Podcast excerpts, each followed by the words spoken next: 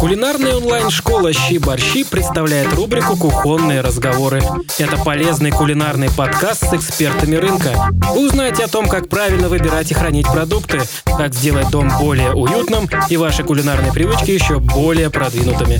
Послушать другие подкасты можно на сайте щиборщи.онлайн. Всем привет! Сегодня мы говорим с Владимиром Джаватовым, шеф-поваром нашей школы, о том, как устроены рестораны, сколько человек трудится над созданием блюд и что мешает нам готовить дома так же вкусно. Слушайте подкаст до конца, и вы узнаете три основные причины, по которым блюда дома чаще всего выступают ресторанным вариантом. Всем добрый вечер. Меня зовут Алена Гречина, я руководитель кулинарной онлайн-школы «Щеборщей». У нас есть стандартные наши вебинары каждый понедельник. Да, сегодня вторник, я помню, что сегодня вторник. Но, тем не менее, обычно каждый понедельник мы встречаемся и говорим на какие-то полезные темы. И приглашаем в гости интересных спикеров, экспертов в своем вопросе, в своем деле, чтобы поговорить с ними о чем-то важном и, и так далее. Сегодня я уговорила прийти к нам Владимира. Он шеф нашей школы, человек, который ведет курсы. Я думаю, что многие из тех, кто сегодня присоединился, с ним уже знакомы заочно, проходя его курсы, задавая вопросы на сайте или в WhatsApp, и, соответственно, готовя под его чутким руководством. И с Владимиром мы договорились провести тему, она у нас называется так, как готовить дома, как в ресторане, ну или вообще в целом концептуальная задача этой темы — ответить на вопросы, чем ресторанные технологии отличаются от домашних. Ну что, Владимир, ты готов? Да, конечно, готов. Так, я буду периодически подглядывать свои вопросики, потому что я их, естественно, не запоминаю. Я начну с блица. Такой блиц, три коротких вопроса, на которые ты можешь отвечать в свободной для тебя форме. Итак, первый вопрос. А ты сам как часто готовишь? Не в ресторане, а именно дома? Скорее зависит от настроения, чем от какой-то еще. В общем, регулярно. Ага. То есть у тебя нет такого, что ты кормишь всю семью и все от тебя зависят? Нет, нет, нет. Бывает даже наоборот. Это что, правда? Хорошо. Это очень удобно. Какое самое интересное, необычное или вкусное, ну и вкусное блюдо ты приготовил за последнее время? Вот сам лично взял, приготовил. И опять-таки не в работе. Не знаю, сегодня нарубил кучу зелени с чесноком, чили и оливковым маслом. Ага, понятно, хорошо. Какое у тебя самое любимое блюдо? Очень сложно сказать. Наверное, какие-то импровизации на тему картошки. Скорее картошка и потом мясо. Поняла, хорошо. Что же, приступим к, к основной части вопросов. Первый вопрос. Расскажи, пожалуйста, ну, как в целом устроена система ресторанов изнутри. Что такое ресторан, ну, как бы как процесс, как производство выглядит? Ну, тут зависит, в первую очередь, конечно, от размера самого заведения. Например, там самый маленький ресторанчик, кафешки, остальное уже больше даже похоже на какую-то домашнюю кухоньку, то есть так миленько, уютно, хорошо, неторопливо. И заканчивая большими ресторанами, в котором линия уже схожа с фабричными. То есть это поток, это громадное количество людей, это заготовки, это конвейнер. Ага. Скажи, пожалуйста, вот среднестатистические рестораны, это сколько примерно столиков, чтобы мы понимали? Можно вот какой-то средний вывести? Даже сложно рассказать, но я думаю 60-80. 68 столиков. К сожалению, я думаю, 60-100 даже расширим, да. Вот сколько в этот момент, вот представим, да, вот там 60-100 столиков, представим средний там пятница вечер, то есть это достаточно загружено. Сколько в этот момент людей на кухне работает? Ну, это должно быть, наверное, человечка 2-3 горячий, 1-2 это холодный кондитер. Один-два, холодный. Ну, это просто в таком спокойном, среднем темпе, скажем так. А вот всякие там мойщики посуды? Ну, это я не учитываю такие варианты, потому что, опять же, отдельно идет мойщик посуды отдельно под э, нужды кухни. Работает один-два человека, которые моют посуду отдельно для зала. Отдельно для кухни, отдельно для да, зала? Ну, часто бывает, если именно брать такой хороший объем, плюс ко всему хорошую проходимость. Плюс ко всему это отдельное помещение, так как для мойки гостевой посуды чаще всего применяются, это один-два, стоит хорошая посудомоечная машина большие, которая это все и промывает. Плюс ко всему своеобразная стерилизация, так идет работа кипятком и так далее. Ага, я поняла. Только у маленьких заведений все это совмещается должности. Слушай, я правильно понимаю, что по сути там 60-100 столов обслуживает до 10 человек? При хорошем раскладе. Ничего, слушай, ну... Могут это... служить, на самом деле, и меньше количество людей, например, да, там при спокойной такой посадке, это могут заниматься один-два человека горячий цех, один-два человека холодный, плюс там пара человек, опять же, мойка, работа там официанта, все остального. Сейчас особенно интересно поговорить про то, как все устроено изнутри, чтобы понять, как можно таким маленьким количеством людей обслужить столько посетителей. Мы поняли, что есть горячий цех, есть холодный цех. Это все, все цеха, которые есть. О, нет больших заведениях уже это расширяется дальше. Так, То есть цех заготовки, Ага. В очень больших заведениях он уже разделяется на отдельно рыбный, отдельно овощной, отдельно мясной цех. А зачем это сделано? Вот отдельно рыбное, овощное, мясо. Какая задача вот такого разделения? В первую очередь это сам специфика обработки. Цех рыбный, он будет рыбой, Ага. так, отдавать. Ну и плюс ко всему это не самая чистая работа по обработке рыбы. Особенно Мгм. если полный цикл идет, начинается от туши и заканчивая окончательное приготовление полуфабриката. То есть, получается, есть отдельный цех заготовки, который Это иногда... мо- да, да, да, да, это может быть, но на самом деле это может существовать и отдельно вообще фабрика кухня, которая будет работать дополнительно на этот ресторан, подготавливая еще больше объем, там те же самые чистить овощи, нарезать их заранее, подготавливать какие-то там, может быть, соуса, если проходимость очень большая, там бывает спокойно там, по 10 литров каких-либо соусов за день можно уходить. То есть Вот. это, это получается иногда у кухни есть отдельное помещение, где есть мини-фабрика, которая создает, по сути, полуфабрикаты для этой кухни? Да, а Ага. в кондитерских это очень даже часто используется. М, Насколько я помню, по Европе у них же все центральный район такие, очень маленькие кухни. Я правильно понимаю, что в этом случае фабрика вообще находится даже территориально в другом месте? Она может находиться на окраине города, и там час-два у машины уже на месте приезжает. Обычно Мгм. это ночная заготовка какая-то, которая к утру подготавливается весь объем. Слушай, ничего себе. Получается, есть заготовка, иногда бывает фабрика, и горячие и холодные цеха. Да, Давай тогда поговорим, э, что такое горячий цех, что там происходит, и что такое холодный цех, и что там происходит. холодный цех – это салаты, это холодные закуски, и все остальное тоже к этому относится. То есть первая часть меню. Там, по сути, происходит сборка. По сути, там происходит все. Может, там салаты могут мыть, там перебирать овощи, что-то еще там делать. То есть это именно подготовка самих салатов. Нарезка, замешивание, что-то еще. Очень часто холодный цех совмещает в себе плюс ко всему обязанности еще и кондитерского цеха. Мгм. Вот. Часто стараются эти цеха разграничить как-то территориально, не смешивать их, потому что в холодном цеху должна быть э, температура очень желательно ниже, чем в горячем, к лист салата, которые могут завять. А ниже это как комнатная температура. На самом деле все это может быть очень смазано по температуре, но именно желательно, чтобы все это было ниже теплого, ниже даже ниже комнаты, может быть, я думаю. Ого. А в горячем цеху, получается, происходят все процессы обжарки, отваривания, Да, там, да, там уже вообще все полностью идет, вот, начиная от полуфабрикатов и дальше поехали до готовой продукции, которая уже поставляется в сам зал. Если заведения небольшие, то это просто одно помещение, в котором и холодный цех, и заготовка, и кондитерский, и горячий, да, все это могут, может совмещаться.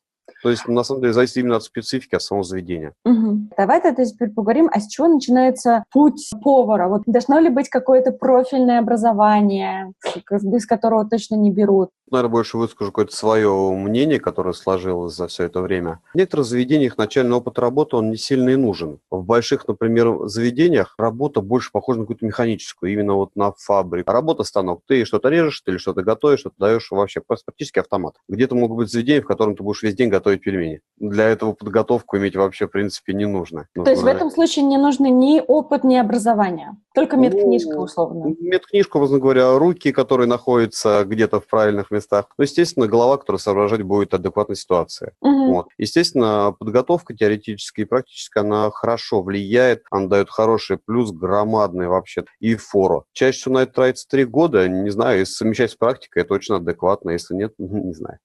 Ага. Не- Ты имеешь в виду, что, что если совмещать образование с э, практикой? Ну да, да, то есть просто как бы сразу работать и учиться, вот так вот можно.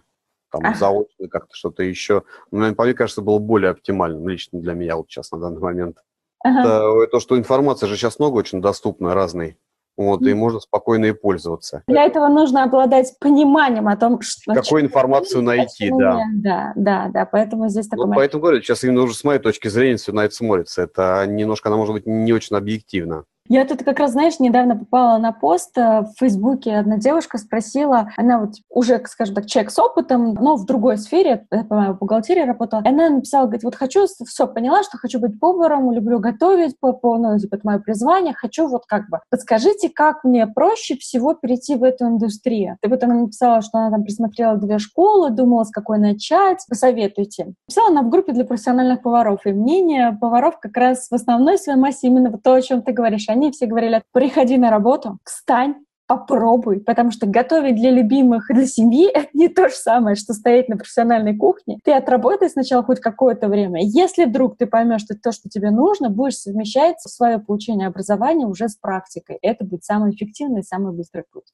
Так что, видишь... Я не одинок в своем Да, все так. Хорошо. Получили там практику или нет практики, пришли, начали работать. Сразу тебя возьмут поваром или каким-то сначала подмастерьем? Ну, такое разграничение повара-подмастерья практически вообще не присутствует. Опять же, как показал практика, могут прийти люди с большим опытом работы, там, образно говоря, там 5 лет отработали где-то, там, имея даже какие-то должности, там, с шефа-шефа, но в итоге получается нехватка практики работы с каким-то продуктом, с каким-то блюдом, то есть именно сложность повышаемая. Человек вот где-то работал там далеко в периферии, образно говоря, в каком-то городе, доработался до какой-то должности и приехал так с пафосом, ребят, я все умею, я все это, а в итоге, получается, там картошку жарить не умеет во фритюре. Вот тут интересно, потому что мне все время казалось, что повар, когда он работает на кухне, он, по сути, ну, как бы вот у него есть меню, которое ресторан поставляет. Этого будет достаточно. Ему нужно уметь приготовить ровно те блюда, что есть в меню, и что не нужны какие-то сверхзнания для работы. Получается, я ошибалась. Так оно есть, но с учетом, опять же, того, что в каждом заведении салат «Цезарь» будет свой.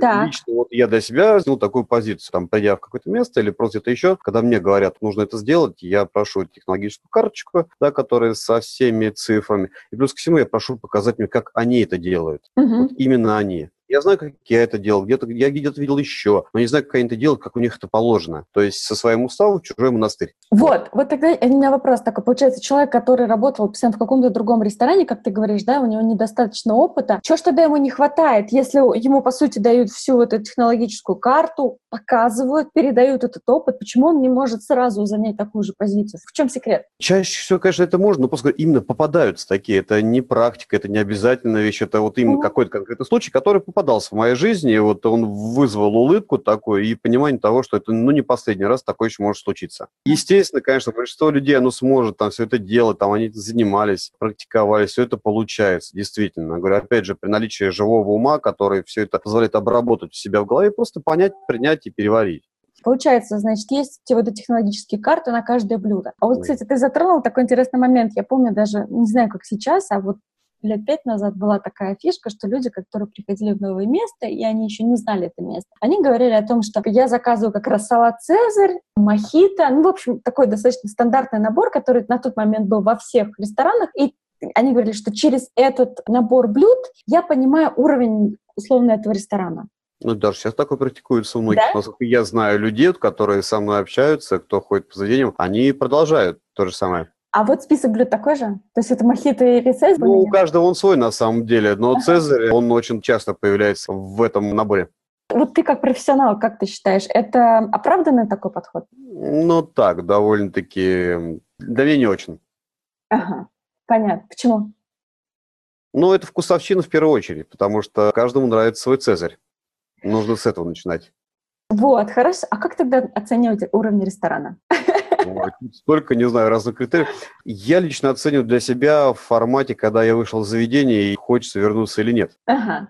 Даже на тот же самый элементарный бутерброд с маслом, вот так вот. Ты знаешь, я один раз тоже присутствовала на одной лекции, где там профессионалы, так сказать, профессионалам. Когда мне говорили про кухню, там говорили про ресторан как организацию, как сервисную, скорее, составляющую. И там высказали такую мысль, что уровень ресторана можно оценить, простите, сейчас я скажу, это не Википедия будет не к слову сказано, по туалету. А вот. это многие так оценивают, на самом деле. Вот я, для меня это был какой-то такой шок. На самом деле, после этого я, я действительно стала обращать внимание. Например, был один ресторан в центре, в котором они прям заморочились, туалет и сделали в виде винных бочек. Я не буду называть название, я думаю, что те, кто был там, его знают. Вот. Видимо, это тоже был некий инсайт, который они использовали для того, чтобы уровень... Многие заведения стараются поделать разные ухищрения, есть такие у них. Ну, на тему туалета многие фантазируют. Ага, такой так что этот инсайт, он такой довольно широко распространен сам по себе. Поняла. Но опять же, я это могу ага. еще плюс к всему добавить, то, что туалет зависит от того, кто с этим работает. Это именно как раз вот сервис и обслуживание зала. Например, в этот день, может, там работала не постоянная уборщица, а какая-то сменщица,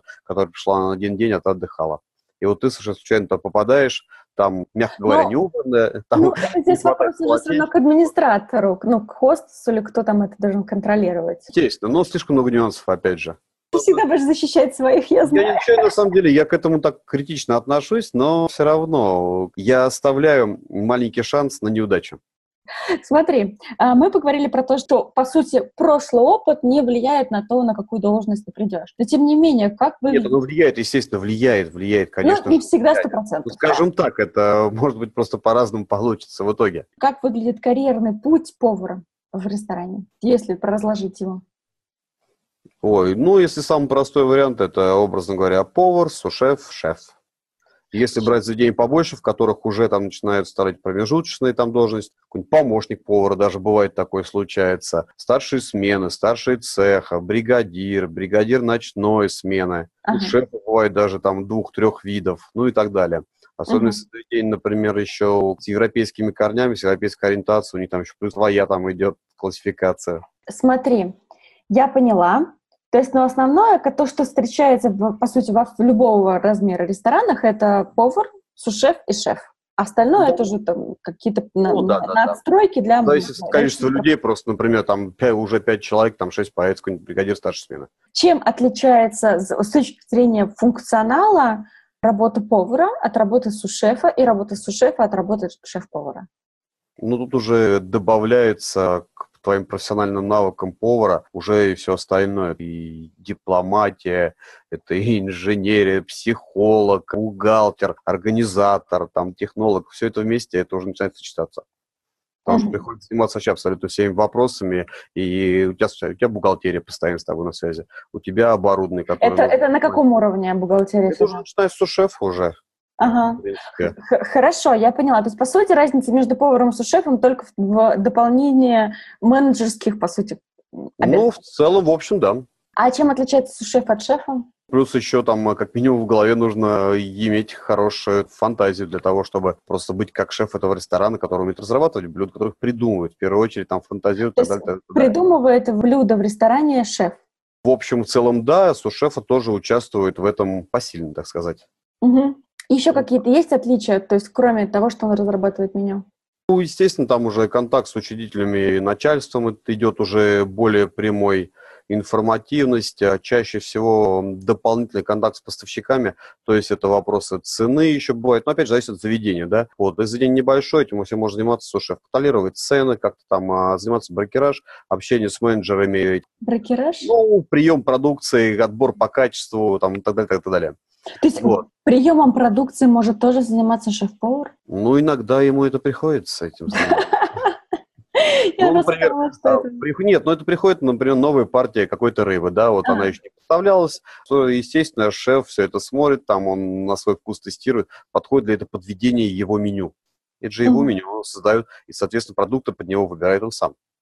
Угу, я поняла. Скажи, пожалуйста, Получается, разница между су-шефом и шефом состоит в том, что там также есть эти менеджерские задачи, но просто появляются условно вот именно как топ-менеджерского уровня. Ну да, да, да, да, да, да. Так. Плюс там сетевые там уже заведения большие или просто у кого холдинг на несколько стран есть бренд-шефы, которые... Вот, вот, я тоже, да. Что такое бренд-шеф и чем это отличается? Ой, тут еще больше, не знаю, даже сказать как-то уже точно, не смогу, потому что те же самые сетевые рестораны. Шеф сетевого ресторана, он контролирует уже работу на месте конкретно. Он практически не занимается ни разработкой, ничего. Это больше именно контроль качества.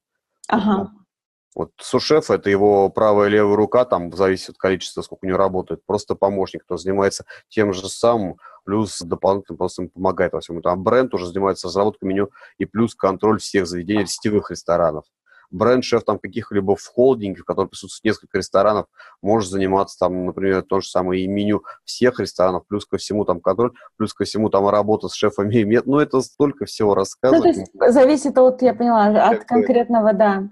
Да, а, это уже у всех свои особенности есть. Скажи, пожалуйста, вот у меня есть такой стереотип, может быть, я не права, что шеф-повара не готовят на кухне. Ну, то есть в том смысле, что они разработали меню, но вот как бы каждодневным приготовлением они не занимаются блюд. Ну, mm-hmm. Я даже знаю, например, заведение, где там а, шефа там можно было по несколько дней, в принципе, и не видеть в самом заведении. То есть ты имеешь в виду, что это так, что они не готовят каждодневные блюда? Почти всегда да, наверное. Сколько я видел заведений, ага. вот, это так. Есть, опять же, какие-то местечковые кафе там а, или небольшие заведения, в которых, например, есть шеф, но у него в подчинении 2-3 повара, естественно, он готовит вместе с ними. Ага, ну то есть Там, если опять маленький. же, какие-нибудь там вот а, монокафе, в котором мы открыли, сделали у нас, типа, ребят, на супербургеры, вот я шеф, а вы мне вдвоем помогаете. Там небольшое количество этих тех же самых бургеров с какими-то закусками, чем-то еще. Ну, куда-то раздувать штаты, плюс ко всему все это делать своими руками. Поняла. А у сушеф готовит на кухне? Или? Регулярно. Опять же, если заведение бывает где-то вообще не готовит, бывает где-то этим занимается напрямую по много.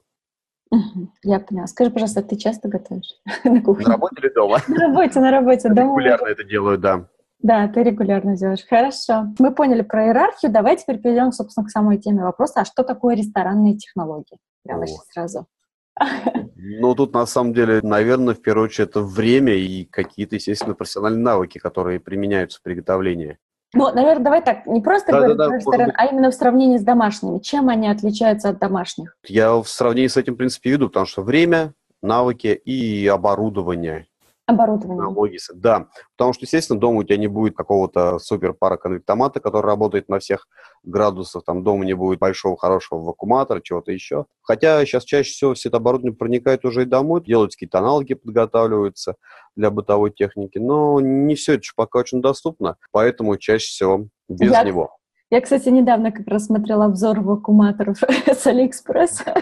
Да, кстати, я на самом деле сам регулярно все это поглядываю, смотрю, но вот даже при всей моей любви к вакууматорам пока не обзавелся. Скажи, пожалуйста, как ты считаешь, вообще вот разговаривая на эту тему, раз уж мы оба заинтересованы в этих вопросах, как ты думаешь, нужно ли заводить такую профессиональную технику человеку, который просто готовит дома? Есть люди, для которых это прям супер хобби, на которое они готовы тратить много времени, это как бы отдельная история, там люди развлекаются как хотят. А вот если там среднестатистически женщина, она работает, у нее есть дети, и еще она готовит для семьи. Вот нужно ли ей какие-то профессиональной техники, что-то, что вот есть у вас на кухне, но нет у нас пока дома, а тут было бы круто, это прям вообще бы здорово облегчило жизнь. Ну, вот, наверное, я думаю, все-таки вакууматор, он как войдет в жизнь э, поглубже, потому что, в первую очередь, это сохранение продукции. Это Ага. самое первое, основное. Приготовить, что-то нарезать, сделать, завакуумировать, ты удаляешь воздух и хранится дольше. Все, уже элементарно. Плюс ко всему, там это меньше места используется. Это удобно переносить. Можно с собой завакуумировать те же самые бутерброды, взять с собой их на работу. Конечно, немножко утрирую, но все равно. Мгм. В первую очередь, хранение. Это очень Понятно. удобно для этого. То есть вакууматор, ты считаешь, что это то, что может из ресторанов перейти на домашнюю историю? Он уже переходит на домашнюю историю, но дальше будет глубже. Ага. Потому что, к сожалению, пока технология, так, именно очень хорошего такого, чтобы прям взял, поставил, и он полностью покрывает все нужды, будет стоить существенную сумму денег. Ну, то, что существенно, я думаю, от 10 тысяч рублей будет сейчас стоить. Мгм, Может, домашний, даже домашний. поменьше. Это из того, что сейчас на рынке Москвы, да. На том же самом Китае может быть подешевле. Я поняла, хорошо. Так, то есть мы поняли, что основное отличие из технологии домашней, я же все конспектирую, я же что-то я тебя Я, да, замечаю. тебя же цитировать буду. Значит, мы выйдя определили несколько направлений. Это время. Соответственно, в данном случае ты имеешь в виду, что в ресторане что, готовится дольше или наоборот, типа более сжатое время, когда надо выдать продукт? Тут все вместе и так, и так. Но взять те же самые говяжьи хвосты, которые очень там часто, например, часто используются как горячее блюдо. Не каждый дом будет их готовить 12 часов при температуре там 60-80 градусов, чтобы они хорошенько протомились в большом контейнере с вином, овощами и так далее, так далее, так далее. И после этого еще долго перебирать, а, формовать и делать формочки, вакуумировать, стилизовать и так далее, и так далее, и так далее. Мгм. Естественно, это вот то же самое время. Плюс ко всему, вот, если говорить навыки, да, профессиональные какие-то есть, не каждый профессионально сможет, например, сделать хорошо какой-то сливочный соус, чтобы он а, не свернулся, чтобы там не подгорел, чтобы там густота была нужного, нужной консистенции, или там взбить сливки, или взбить белки. Ну, очень много то есть, сочетаний этих навыков, чтобы в итоге получилось а, само скомпонованное блюдо, конечно. Ага. Я поняла. Так, вот получается, с временем мы понимаем, что есть определенные сложные блюда, которые длительны в приготовлении, нам просто дома... Да, технологические процессы, все вот эти, которые очень долго Да. проходят они. И плюс ко всему, чаще всего они проходят параллельно. Тебя здесь готовятся хвосты, там готовится для них тесто, чтобы сделать лепешечку, вместе с которой можно было съесть хвостики. Мгм, я поняла. Дополнительно есть вот эта история с выдачей. Да, то, что мы говорили, что у вас более жесткие периоды по времени. Рамки временные, да, они Да. в некоторых заведениях бывают Как это влияет? Вот, кстати, да, есть какой-то стандарт, сколько должно выдаваться блюда. Тут зависит, опять же, у всех заведений по-разному. Где-то это очень мягко регулируется, да, там горячее в пределах 10-30 минут, а где-то есть четкий регламент по каждому пункту меню, и каждый из них регламентируется определенным временем. Такая-то, такая-то котлета не больше 20 минут. Все, и в нее нужно четко укладываться обязательно. А кто за этим следит, что ты 20 минут? Ну, это уже старшие в цеху. Может быть, бригадир, может быть, сушеф. Все за этим следят, смотрится. Естественно, все это контролируется постоянно вообще без остановки. Ага, слушай, прям вообще круто, круто, я прям представляю. Вот там, да, и при том, плюс ко всему, это еще идет своеобразная координация работы цеха. Чеки-то выходят там не 1, 2, 3, 4 блюда, а сразу довольно-таки большое количество. Пришла компания 4-5 человек, и у них большой заказ. Естественно, им заказ должен выноситься всем вместе. Так не может там один кушать, остальные смотрят, грустят. Вот, вот, вот, я тоже так считаю. Почему половина заведений так не считает? Когда вот, и... приносят одному человеку, а потом 20 сидят на него смотрят. И он да, да, да, да, да. сидит такое, вроде у него блюдо остывает, а с другой стороны... Там, ребята, может быть, хотите попробовать, да, да там? Да. Конечно, хотим. Потом ничего не остается, приносит всем остальным, а последний уже сытый самый и он уже ничего не хочет. Более-менее хорошее заведение, естественно, стараются контролировать все это вместе чтобы один человек отдавался. Ну, тут идет уже именно комбинация, координация работы зала и кухни все вместе, чтобы официант сказал, например, вот так-то, так-то, то-то, потому что он должен сказать, предупредить, рассказать кухне, как он хочет видеть это блюдо на столе как гости хотят видеть это блюдо на столе. Вот так вот даже. И а на кухне уже они просто там все регулируют. Одно блюдо готовится 10 минут, другое 20. Примерно прикидываешь, 5-10 минут прошло, говоришь, что ставили второе. И все mm-hmm. это вместе сразу же получается готовое, горячее, тут же собирается где-то на раздаче, выставляется сразу весь э, чек. Получается, у вас нет шансов на промах? То есть, условно, вы не можете запороть какое-то блюдо, потому что у вас уже время, время. Да, это потери должны быть минимализированы. Ага. То есть, опять же, все это контролируется в процессе теми людьми, кто за это отвечает. Вопрос. Какой процент брака на кухне?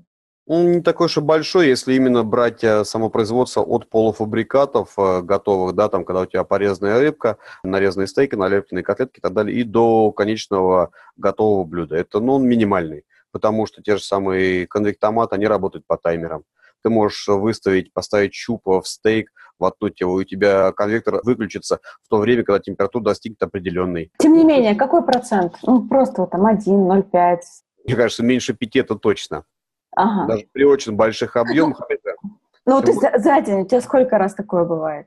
Или вообще, может быть, что не, не дня вообще? Ты и за неделю может не быть ни разу. Ого.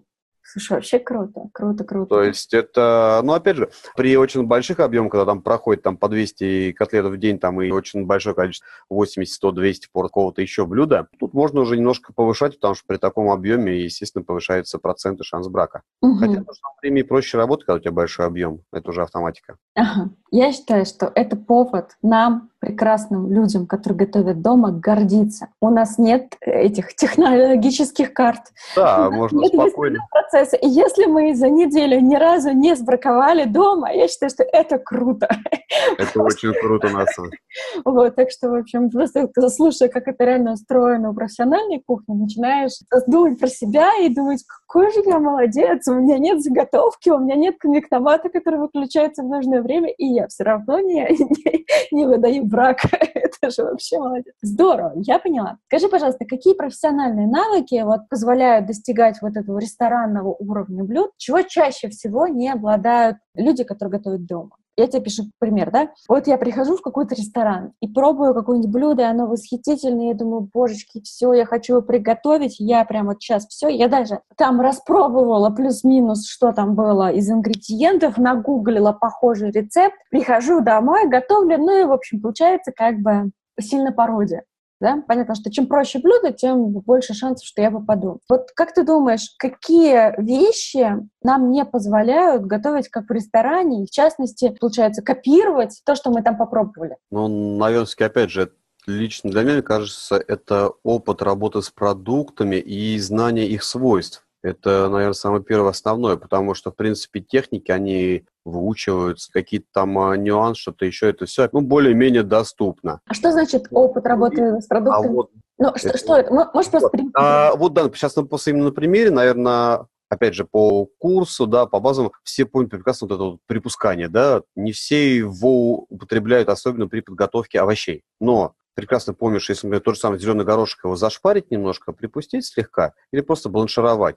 Он получается прекрасного зеленого цвета, а потом слегка его обжарить сливочным маслом, он великолепный по вкусу. Если сделать а, то же самое из простого горошка, который взял из пачки, не получится такого же уровня, такого же качества. Вот на знание просто продукции. То, что предварительно его нужно бланшировать. Все. Угу. Я поняла. Это вот этот маленький нюанс, он очень показательный, мне кажется. Но на самом деле, за годы работы с тобой и в кулинарии, я прям поняла, что этих маленьких нюансов, их просто уже сколько. Очень и... много, да, и, к сожалению, просто не получится их сразу все выложить, потому что они как кого-то, они на уровне автоматизма, просто как, как есть, да, это как-то уже вошло в такую жизнь обиходно, то, что об этом даже не думаю, что нужно рассказывать. Угу, это угу. та же самая практика по работе с продуктами. На самом деле, мне кажется, в овощах это особенно много, потому что овощи вроде нами воспринимаются как одна категория, но внутри есть вот много вот этих вот под, подгрупп, у которых у каждой подгрупп своя специфика работы. Потому что, мне кажется, в том же мясе, например, гораздо проще. Ну, то есть ты научился условно там, делать корочку и дальше доготавливать до конца. Ну, да, даже не только. Ну, например, там, а, ты научил, понял основные принципы выбора мяса, да, как, как вообще устроена там туша коровы, свиньи, барана. Ну да, да, а, откуда что это брать себе. Да, понял, как правильно обваливать, да, соответственно, как обрезать, как а, защищать и там работать с теми кусками, которые ты купил на рынке. И, в принципе, на самом деле, дальше, мне кажется, там уже не будет каких-то супер нюансов. Ну да, да, да, как бы выбор продукции же тоже, он очень сильно влияет на конечный результат блюда, да, там та же самая рыба, которую ты выберешь, хорошую, свежую, отдаст тебе гораздо больше, чем лежалая. Это да, это факт. Мы, кстати, про это уже говорили. Я не знаю, ты смотрел или не смотрел? Я проводила... Я регулярно максимально стараюсь смотреть Молодец, молодец. Хорошо, идем дальше. Получается, про профессиональные навыки мы поговорили. Ну, то есть есть вот эти техники, которые легко изучить. У нас есть прекрасный базовый курс. Владимир как раз его автор, и он его ведет. Приходите. Вот. А, но помимо этого есть вот эти нюансы, которые проходят через практику. Я думаю, что вот на самом деле у нас есть два направления, которыми мы пытаемся это закрыть. Это, с одной стороны, есть тематические курсы, где мы как раз разбираем вот эти вот нюансы работы. Таких, да, да, у нас вот есть все о говядине, где мы как раз вот эти вещи, там, пасты, супы и так далее. И есть второе направление — это марафоны. Я очень надеюсь, что у нас хватит сил, мы снова вернемся к этим марафонам, мы будем продолжать их делать, потому что там мы тоже помогаем как раз вот эти мелочи понять и прочувствовать их, надеюсь. Но мы переходим дальше. Есть а, третье направление, собственно, это само оборудование, оборудования, и в частности, вот я сейчас подгляжу, у меня был вопрос, спрашивают, какой набор инструментов должен быть на кухне, чтобы готовить, как в ресторане? Ирина спрашивает. Самые основные вопросы, которые чаще задаются, это какой выбрать нож. Вот из ага. На самом деле лучше всего научиться пользоваться какой-то точилкой и приобрести точилку, потому что ножей громадное количество. Главное, чтобы он был острый. А какой он будет ценовой категории, не так уж и важно. Вот и все. Единственное, просто не советую покупать дешевые фарфоровые керамические ножи, которые будут очень сильно крошиться. В целом, я прям сразу такую маленькую ремарочку. В 27 августа я буду делать вебинар как раз на тему минимум посуды, который должен быть. Там я поговорю про всякие кастрюли, ножи и все остальное. Ну, вот, да, да, но подробнее. То есть, вот, на самом деле, это вот, чтобы ты понимал тот материал, который у нас, по сути, в основе базового курса лежит, и туда я добавлю такие мелочи, лайфхаки из собственной кухни. Но вот сегодня интересно затронуть вопрос не вот каких-то базовых вещей, да, вот то, что Ирина спрашивает, что, может быть, есть вот то, что мы говорили, да, вакууматор, например, да, это супер крутая штука, которая реально облегчает жизнь. Может быть, есть какие-то еще вещи, которые чаще всего не встречаются на домашней кухне, но при этом мы знаем, что их использование реально поднимет уровень. Крышка в виде сетки. Что? Крышка-сетка для жарки. Крышка-сетка, интересно. Почему? Почему ну, так? потому что при жарке многие жалуются на то, что жир брызгается в разные стороны, все это пачкает плиту, людей, и ожоги, что-то еще. А такая крышка помогает жарить и не брызгаться ни капельки, спасает посуду и кожу. Ага. И в то же самое время она не дает а, пару скапливаться под этой самой крышкой, то есть он пар проходит сквозь сетку, жир остается внутри. Угу. Хорошо, так, крышка-сетка. А... Нормальный блендер, который да. работает с маленьким стаканчиком, с большим стаканчиком, и венчик может быть даже. А вот на профессиональной кухне тоже используется блендер? Но они могут быть разные, могут быть, например, там в самых, ну, в большинстве ресторанов это обычные такие бытовые, там разных самых категорий. А уже в таких хороших заведениях мы это уже используют специально оборудование, это рыбакопы, там а, кичнаиды и так далее, которые, например, там... А, рыбакопы? Да, это одно из названий фирм. Окей, окей. Вот, там, то есть есть там э, блендер погружной, который, длина которого практически метр. Что, он... что вы им там грузите? Да, вот, Ну, там 30 литров супа-пюре, например, можно им сделать сразу. А когда он присасывается к дну, то можно поднять вместе с кастрюлей. То есть самое главное не отпускать на самое дно, чтобы он туда не присосался. Понятно. Хорошо. Так, то есть мы поговорили, что крышка сетка, блендер, термометр. Термометр, да, вот очень хорошо. Один в духовку такой прям железненький, чтобы контролировать дополнительную температуру, потому что не всегда бывают адекватно датчики вот если работают. И второй погружной, и третий можно взять металлический тоже, который с этим, с игла металлическая, просто воткнул кусочек мяса для запекания и убрал все это в духовку. А можно завести один на все? Один на все не получится. Вот один такой, который на крючке висит, вот он в духовку его.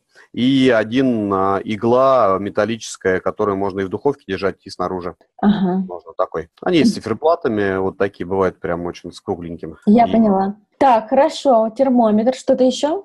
Наверное, какую-то вот точилку себе выбрать на ага. кухне все-таки.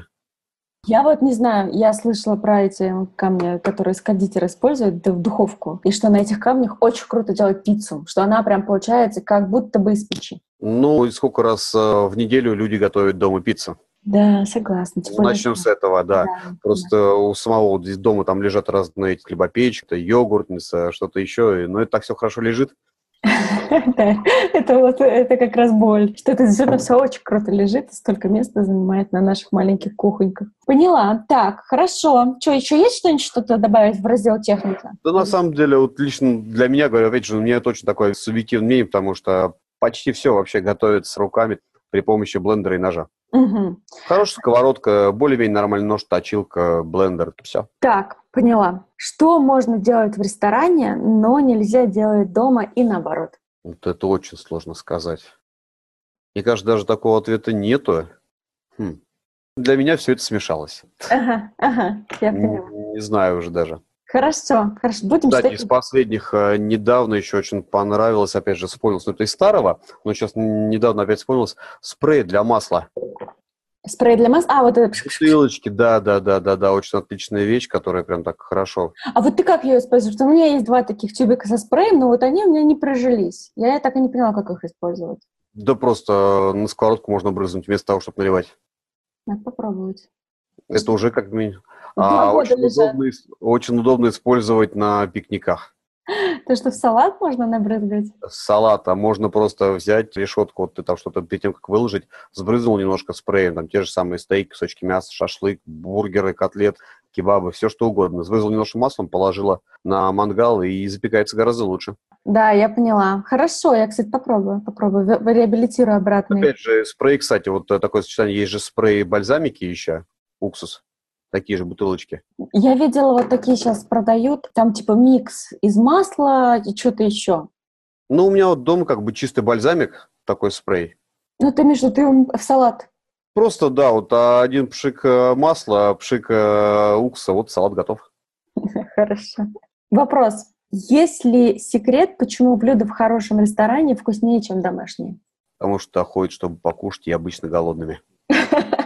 Ну ладно, серьезно, есть ли какие-то... Нет, на а, самом деле, вот прямо, опять же, это все утыкается в то, что это приготовилось как-то особенно, то, что ты не будешь делать дома. Это, может, готовилось там полдня, а может быть, мясо мариновалось двое суток. Это может быть готовилось на очень низкой температуре, там 54-52 градуса. Дома ты, опять же, этого не сделаешь.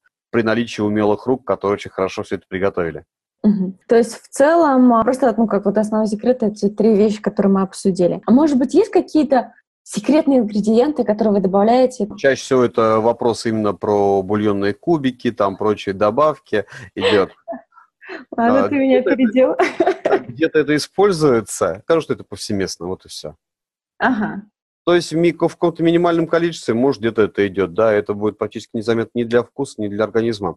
В повседневной жизни употребляется гораздо больше плохих продуктов в том же самом яблоке или свекле, чем как Не надо вот это вот пугать. Я поняла, хорошо. Поняли, что секрет есть, и это куриные кубики. Это секрет.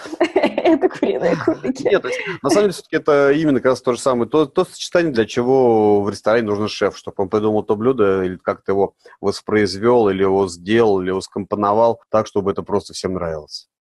Я помню, раньше даже продавали вот этот глутамат, на, э, глутамат натрия же он называется, да? Угу. Это прям в упаковках. Типа, он и сейчас продается, и даже его еще больше, чем раньше продается. Все говорили про то, что вот это то, что используют в ресторанах, за счет чего блюдо становится вкуснее. Опять же, вернемся к тому, что этот э, тот же самый глютамат, он содержится в большом количестве продуктов, которые употребляются нами ежедневно. То же самое, там, всеми любимые парми хамон, э, этого глутамата содержится громадное количество. Вот ты сейчас, конечно, привел пример ежедневного блюда. Ну, хорошо, помидоры. Ну, помидоры, да, да, грибы. Особенно вяленые любые ферментированные продукты практически содержат какое-то количество этого всего. Ну и плюс ко всему, многие уже поездили Азию, все там изучили, и то, что вот этот вот объем, который ими используется, уже не кажется совсем таким диким. Особенно после того, как там все это выставляется на столах, рядом с солью и перчиком лежит. Так, хорошо. Расскажи, какие-то есть лайфхаки профессионалов, которые пригодятся дома? Как сделать так, чтобы фарш на следующий день был такой же вот вкус, и сюда добавляешь лук. Лук просто нужно предварительно пожарить до готовности. Ага. И ага. все, фарш становится свежим, вкусненьким и не приобретает никакой горечи.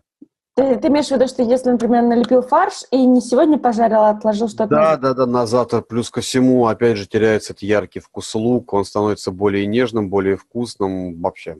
А если еще это сделать на сливочном масле, моим любимым? Да, Это такое прям, ну, я, поня, я поняла, да. Это не открытие, на самом деле, не лайфхак. Ну, да, да, да, да. Нет, почему? Это как раз лайфхак. Это не открытие, но это лайфхак, да. Это такая мелочь, которая делает вещи... Делает котлетки вкуснее. В общем, да. Может быть, еще что-то есть, что делают на профессиональных кухнях, но чаще всего не делают дома. Заранее моют все овощи и хранят их таким образом. Вот что делается на всех кухнях. Вот, кстати, а это влияет на сроки хранения овощей? На самом деле, вот если брать там большинство повседневных овощей, это обычно картофель, морковь, помидоры, огурцы. Все это можно взять сразу перемыть, высушить хорошенько. Самое главное высушить. Угу. Получите контейнер, там будет прекрасно храниться несколько дней. Контейнеры, не, не в пакетах, ну, не в сыром. Вот, э, в, это не должно быть сырым. Самое главное высушить, хорошенько высушить. Вот, на дно контейнер можно положить, опять же, бумажку какую-то, потому что влага будет выделяться обязательно из овощей, из любых. Вот, не накрывать плотно. Ну, как бы контейнер, почему? Потому что не катался по всему холодильнику. Угу. Ну, так, то, что именно мыть овощи впрок. Фрукты, ага. овощи. Я люблю взять арбуз, вот пол арбуза сразу порезать его, почистить от корочек, положить в кастрюльку, это лежит в холодильнике. Очень удобно летом. Это да. с арбузом, вкусно. На самом деле, я вот подтвержу, я так стала делать зеленью. И после того, как прихожу там, из магазина, я, во-первых, всю зелень замачиваю, чтобы вот эта вот химия, которая могла там быть, она максимально, ну, понятно, что уже никуда не денешься, но хоть что-то ушло. И потом все это обсушиваю и убираю в контейнеры в холодильнике. Во-первых, я заметила, что она так хранится дольше. Кстати, у нас была статья про то, как хранить зелень. И также я заметила, что я стала чаще ее использовать, потому что обычно ты думаешь, ой, может, зелень добавить в салат? Потом думаешь, блин, сейчас все доставать, мыть, сушить, вот это, ой, ну, То же самое с овощами. В следующий раз. А тут я думаю, а что у меня она есть, надо просто ее нарвать, она уже обсушена, ее надо только порезать, все, и как бы... Получается, делаешь один раз, а куча экономится времени. Да. А время экономится куча громадная, и времени, и места, и всего остального. То есть ты, получается, и помидоры ты моешь, Да, и вообще легко, там, абсолютно. Что-то. Вот прям принес там... Ты не нарезаешь? Нет, зачем? Это хранится, и, ну, вот прям, естественно, на волочке, никаких нарезок, ничего. Помыли целиковые овощи, сложили все, вот, высушили хорошенько, все, лежит и ждет своего момента. Круто, круто, спасибо. Потом сейчас вот, на самом деле, пока вот э, опять сезон помидоров идет хороший, наверное, не стоит их хранить в холодильнике, потому что они холодненькие такие становятся и так теряют свой вкус. Они также хорошо хранятся и на столе, и на подоконнике. Естественно, не на солнечной стороне, но все равно в комнатной температуре. Но они же, наоборот, же даже считается, что помидоры нельзя хранить в холодильнике, потому что там ну, многие хранят именно по привычке и так далее, так далее, так далее. Просто это именно часто встречается, это многие так делают. Ну вот я на самом деле заметила такую вещь. Я иногда, знаешь, как хитрю. Я принесу, например, килограмм с рынка, да, а они же такие чаще всего уже, ну, прям вот близкие к своей финальной да. стадии созревания. И я, например, половину убираю в холодильник, а половину убираю на, ну, на подоконник. На столе лежит, да, там. Да, и тогда получается, другое. что то, что я ем, оно всегда супер свежее, а в холодильнике они у меня как бы, ну, не, не так быстро портятся. Вот. Ну да, да, фор небольшой, там по день, день-два дается им. Даже не день-два, мне так получается, что, например, я могу в воскресенье купить, и мне до следующего воскресенья вполне хватает э, того, что было куплено. Какие-то еще лайфхаки есть, то, что мы не обсудили, что, что используется на профессиональной кухне при этом пригодится? Ой. Вот из таких лайфхаков, не знаю даже, вот их, в интернете их целая куча таких разных советов, как бы они все крутятся. Вот. И, а они прав... правдивые? Да, вполне, потому что это такие вещи, которые именно вот они обиходные. Ага, ну типа там покатать там лимон прежде да, чем... Да, да, да, это вообще, это, я считаю, это уже вошло прочно и в домашнюю кухню, поэтому не считаю каким-то это лайфхаком. То есть это уже каждый второй обязательно что-нибудь Знаешь, не каждый второй. Каждый второй выжимает э, лимоны и апельсины дома. Ну, да. ну и плюс для дома это не очень бывает чем удобно. Почему? Потому что чаще всего тебе нужно чуть-чуть лимонного сока или чуток апельсинчика. Поэтому катать целый лимон, который после этого станет вялым таким этим, Угу, угу. И грустным совсем не хочется. Лучше отрезать кусочек маленький и его уже выжимать. Я собираю вопросы. Если есть какие-то вопросы, задавайте. Вижу, что вопрос от Ирины был, мы ответили. Расскажи, пожалуйста, рецепт самого удачного блюда, которое ты готовишь. Уже сейчас готовишь дома. Прям рецепт. Ой, я даже не знаю. Ну, ну давай, ну давай, давай, давай. Ты меня сейчас немножко это смутило. Ну, любое блюдо, которое ты готовил за последнее время, и тебе прям вот понравилось, как ты его приготовил. Только не надо говяжьи хвосты, мы это не повторим. Это была, наверное, последняя, это была шакшука, но это уж слишком все просто. Ну, окей, может быть, не шакшука, может быть, это Сейчас, другое. Из картошки. Ты же говоришь, что ты любишь из картошки. Я слишком ленив для того, чтобы готовить дома, поэтому готовлю на работе. Там уже есть чищенная картошка и даже чаще всего нарезанная. Понятно. Как? Э, что-то из мяса, из птицы? Что там еще? Ну, мне, на самом деле, понравилась очень такая вещь. Индейка слегка отбивается немножко совсем. Это какой часть?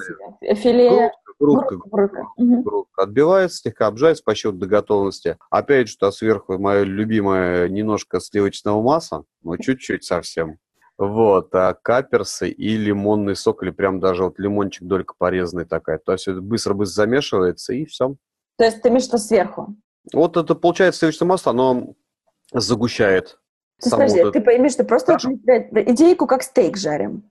Да, маленькие какие отбивнушки, не как стейк, а именно маленькие отбивнушки такие вот. Okay, они вот, да. нарезаешь там толщиной где-то примерно 5-8 миллиметров и чуток еще отбиваешь. Ага. То есть они быстро-быстро-быстро обжариваются? Да, быстро обжариваются, в течение нескольких минут. И после этого кусочек сливочного масла, огонь убавляется значит, до минимума. А, да. ты имеешь прям вот в соус, как соус? Прям туда же все кидаешь в сковородку, да. И начинаешь просто крутить сковородку там по часовой, по часовой стрелке. Вот, Это а, важно по часовой часовой? Некоторые говорят, что важно, но пока, к сожалению, практика не показала. Но нужно крутить именно в одну сторону. Угу. Вот, а, немножко закручиваешь, соус начинает такой загущаться за сливочного масла, и сверху там несколько каперсов и чуток от лимончика. Угу. И все, это как соус подаешь? Да, он прям там сразу все вместе, у тебя получается уже индейка в таком легком, относительно легком соусе. Хорошо. Но он очень приятное сочетание вот этого сливочного вкуса и каперсов с лимоном. Можно еще по желанию добавить, в принципе, немножко зелени петрушки, думаю.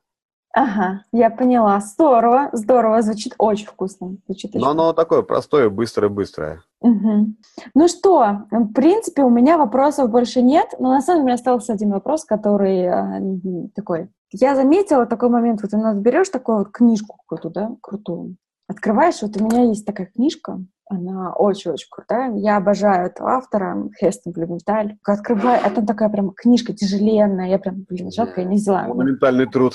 Да, она такая толстенная, ты прям берешь ее, это, и там такая печать потрясающая, просто вот эти страницы пахнут, вот это все. Ты ее листаешь, и так долистываешь до какого-то рецепта, начинаешь читать его, так кличка вытягивается, потому что ты понимаешь, там даже курица банальная запеченная готовится просто как, э, как я не знаю что. Почему так? Вот почему они вот так пишут? Вот, вот у меня вопрос. Ну, вот почему?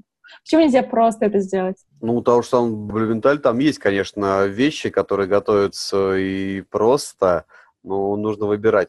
Да-да-да. Наверное, уже вопрос привычки, потому что с опытом тебе многие вещи кажутся очень простыми. Ага. Ты их также преподносишь, так же, как и понимаешь, потому что, да, что там такого, закинул курицу там в рассол на два дня, после этого вытащил, закинул куда-то еще, там этого, этого, достал откуда там перо чего-либо, и носик ага. чего-либо. Да это все постоянно под рукой. Ага. Как-то, наверное, уже именно вопрос опыта. Многие рецепты с этой стороны пишутся. То, что подразумевается о том, что люди, которые читают, уже обладают каким-то знанием, каким-то опытом, чего-то еще. Вот, то есть надо просто ставить пометочку, что это типа уровень 10. Да, там уровень, там, да-да-да, какой-то там этот определенный скилл приобретенный нужно там как на игрушку, да, там от 8 лет, от 10, от 12. Ты знаешь, как у нас есть же этот биф бургуньон, на который многие таких, когда открывают рецепт. Да, да, сложный рецепт.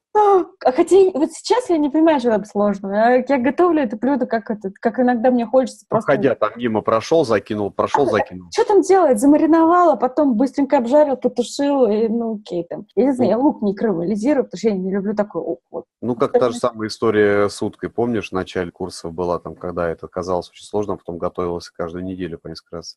Вот как ты считаешь, как лучше? Ну, просто Помимо этого, ну, я считаю так вот, ну, рынок такой сейчас. Есть в Инстаграме куча блогеров, которые пишут, ну, супер примитивные рецепты, типа там, внутри кабачок, добавь свои муки, добавь туда ну, Да, и там и гифки, которые строятся на эту тему там с текстом. Да, да, да. Но, но гифки — это отдельная история. Есть вот этот тейст или как он там, проект. Ну да, их много очень разных. Там местами смотришь на эти гифки, и там прям такое, типа, залей, залей все килограммом майонеза, положи там кучу бекона и сыра. Ну, как бы, серьезно, вы считаете, что это нормальный рецепт? Ну, в общем, э, это как бы меня вызывает массу вопросов. Ну, жир считается естественным усилителем вкуса. Да, да, да, жир, сахар, я, я все понимаю, но как бы будем серьезны, мы про нормальную жизнь и нормальное здоровое питание. И я не говорю ПП-ЗОшное, я говорю просто вот как... Ну история... да, сбалансированное. Да, сбалансированное. И вот как бы в рамках этого все равно вот есть история про какие-то супер простые рецепты, и есть вот эта история как бы таких очень продвинутых, как там мы сейчас, вот, мне кажется, это очень правильный комментарий, что эта история не того, что они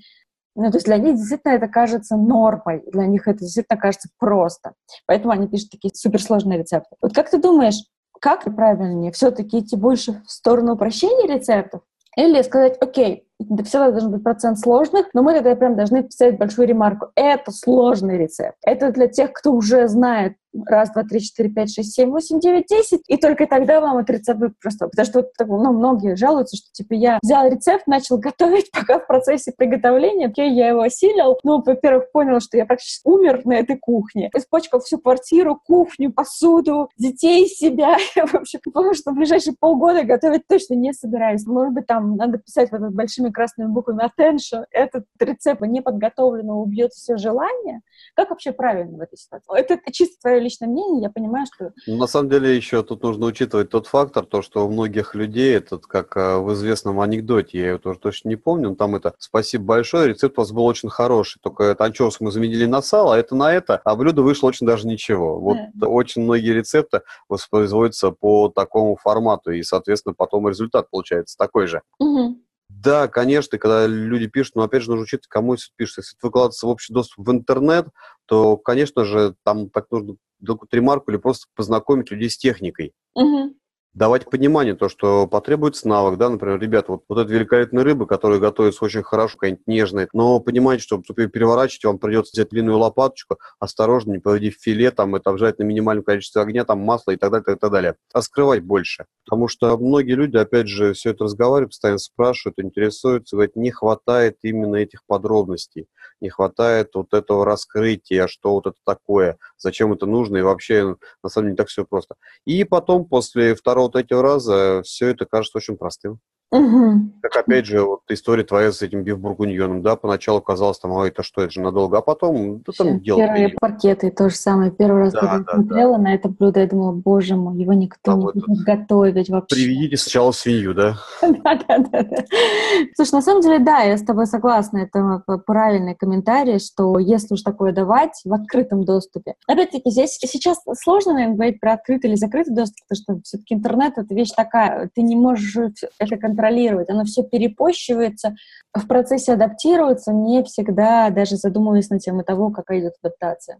Ну, в принципе, чем мы сталкиваемся, то, что основная масса той информации, которая присутствует в интернете, она, да, может быть хороша, но просто с ее пониманием будет большая проблема в силу того, что у всех разная точка зрения на эту информацию. Кто-то смотрит как вот профессионально, а кто-то смотрит со стороны обывателя обычного. И, mm-hmm. естественно, такое же понимание, и такое же понимание рецептов будет. Mm-hmm. Да, это большой вопрос. Соответственно, окей, тогда мы говорим о том, что надо в зависимости от своего уровня выбирать соответствующий рецепт. Если вам на этапе приготовления рецепта кажется, что вы это не вытяните, возможно, это не стоит. Но здесь тоже возникает вопрос, как а, не заиграться и не остаться все время на уровне супер простых рецептов. Вот все равно же хочется все время чуть-чуть, чуть-чуть, чуть-чуть покруче, чем было.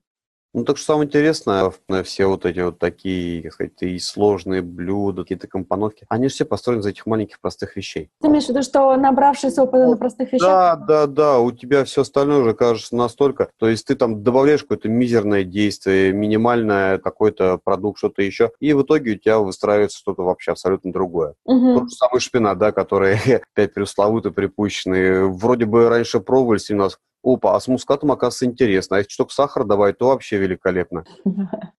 Я поняла, хорошо. Так, сейчас я быстренько проверяю вопросики. Появились ли какие-то новые? Нет, никаких не появилось. Сейчас я на всякий случай обновлю страницу, вдруг что-нибудь там потерялось в процессе. Я напоминаю, что в следующий понедельник у нас будет вебинар про молоко. Мы будем говорить про пользу и вред молока. Как раз говорить на тему всех самых основных мифов, которые сейчас просто заполонили весь интернет. Куча блогеров пишут какую-то информацию, дают рекомендации, проводят курсы, и не всегда, к сожалению, эта информация действительно соответствует правде. Поэтому мы будем пытаться в этом разобраться, чтобы у вас точно было свое мнение на этот счет, и вы понимали, что правильно, что неправильно, ну или хотя бы понимали, куда дальше искать, если для вас этот вопрос актуальный. Второй Второй момент. 27 августа я проведу вебинар про кулинарный минимум посуды. Мы будем говорить про ту посуду, которая должна быть на кухне, какая она должна быть, естественно. А что особенно делать в таких случаях, как вот у меня, когда у вас там 5 метров кухня, и на нее вот сильно много не впихнешь. Поэтому нужно покупать только то, что нужно. Я вас приглашаю на наши курсы. В частности, у нас есть базовый прекрасный курс, на котором как раз мы освоиваем те самые кулинарные техники, которые пригодятся и на профессиональной кухне, и на домашней кухне. Мы разбираем четыре основные технологии — жарко, варка, тушение, запекание. И в рамках них мы разбираем все основные техники, то, как правильно уже в нюансах припускать, бланшировать, э, жарить соусами, раскрывать бабочкой. Ну соответственно, вот эти мелочи, там более 50 техник мы осваиваем за базовый курс вместе с Владимиром, который сегодня был у нас в гостях. Спасибо тебе большое за твое время, за этот вечер. Было очень информативно и полезно. Спасибо. Ну, давай, все, пока-пока. Пока, до свидания. Краткое резюме нашего разговора. Как устроен ресторан? В среднестатистическом ресторане 60-100 столиков. На кухне трудится около 5 поваров и 2-3 мойщика посуды. Обычно в ресторане есть холодный цех, где нарезают и замешивают салаты и готовят закуски. Этот цех зачастую объединен с кондитерским. Также есть горячие и заготовочные цеха. В больших ресторанах заготовочный цех разделен на три части – рыбный, мясной и овощной. А также в очень больших ресторанах кондитерский цех может работать как фабрика кухни, которая расположена отдельно и на которой делают все заготовки. Как стать поваром? Для того, чтобы стать поваром, не обязательно получать образование. Если есть большое желание, можно пойти сначала получить представление о работе, устроившись на кухне ресторана, а потом уже идти учиться и даже совмещать это с работой. Карьерный путь обычно выглядит так. Сначала повар, потом сушеф, потом шеф-повар. Сушеф решает большую часть административных вопросов, взаимодействует с бухгалтерией, поставщиками и так далее. А шеф разрабатывает меню и контактирует с учредителями. В зависимости от размера и специфики заведения могут появляться дополнительные должности и роли и меняться круг обязанностей. А теперь самое главное. Что же нам не позволяет готовить как в ресторане? Мы выделили три причины. Причина первая – время. Рестораны могут себе позволить готовить технологически более сложные блюда, тратить время на маринование или долгое приготовление блюд – если результат того стоит. А как мы знаем, самый популярный запрос от наших учеников – хотим тратить минимум времени на приготовление еды. Как видите, тут уже первая разница. Второе – это навыки. Отсутствие опыта работы с продуктами и знания их свойств, отсутствие понимания кулинарных техник и технологий приводит к существенной разнице в качестве блюд между домом и рестораном. И третье – оборудование. Очень часто на кухне ресторана используют профессиональное оборудование, которое ускоряет процесс приготовления еды без потери качества или делает технологии приготовления более четкой. Покупать домой такие приспособления дорого, да и не нужно. Мы с Владимиром выделили топ инструментов, что должны быть дома и что вам точно пригодятся. Точилка для ножей, крышка-сетка, мощный блендер, термометр в духовку и погружной термометр-игла, хорошая сковородка. Конечно, это не все. У нас есть целый вебинар на эту тему «Минимум посуды, что должен быть дома». Тем не менее, это то, что по опыту Владимира чаще всего не хватает дома. Если вам интересно разобраться со своими кулинарными навыками, чтобы готовить как в ресторане, приходите на курс Владимира «Основы домашней кулинарии». За 8 недель вы изучите более 50 ключевых кулинарных техник, которые пригодятся вам как в самых простых, так и сложных блюдах. Все занятия проходят онлайн. Вы смотрите в удобное для вас время предзаписанные уроки, выкладываете фото выполненных заданий на сайте и получаете оперативный разбор от повара. А для самых горячих вопросов у вас будет поддержка в чатике WhatsApp. Приходите, вместе разобраться с этим будет проще и быстрее.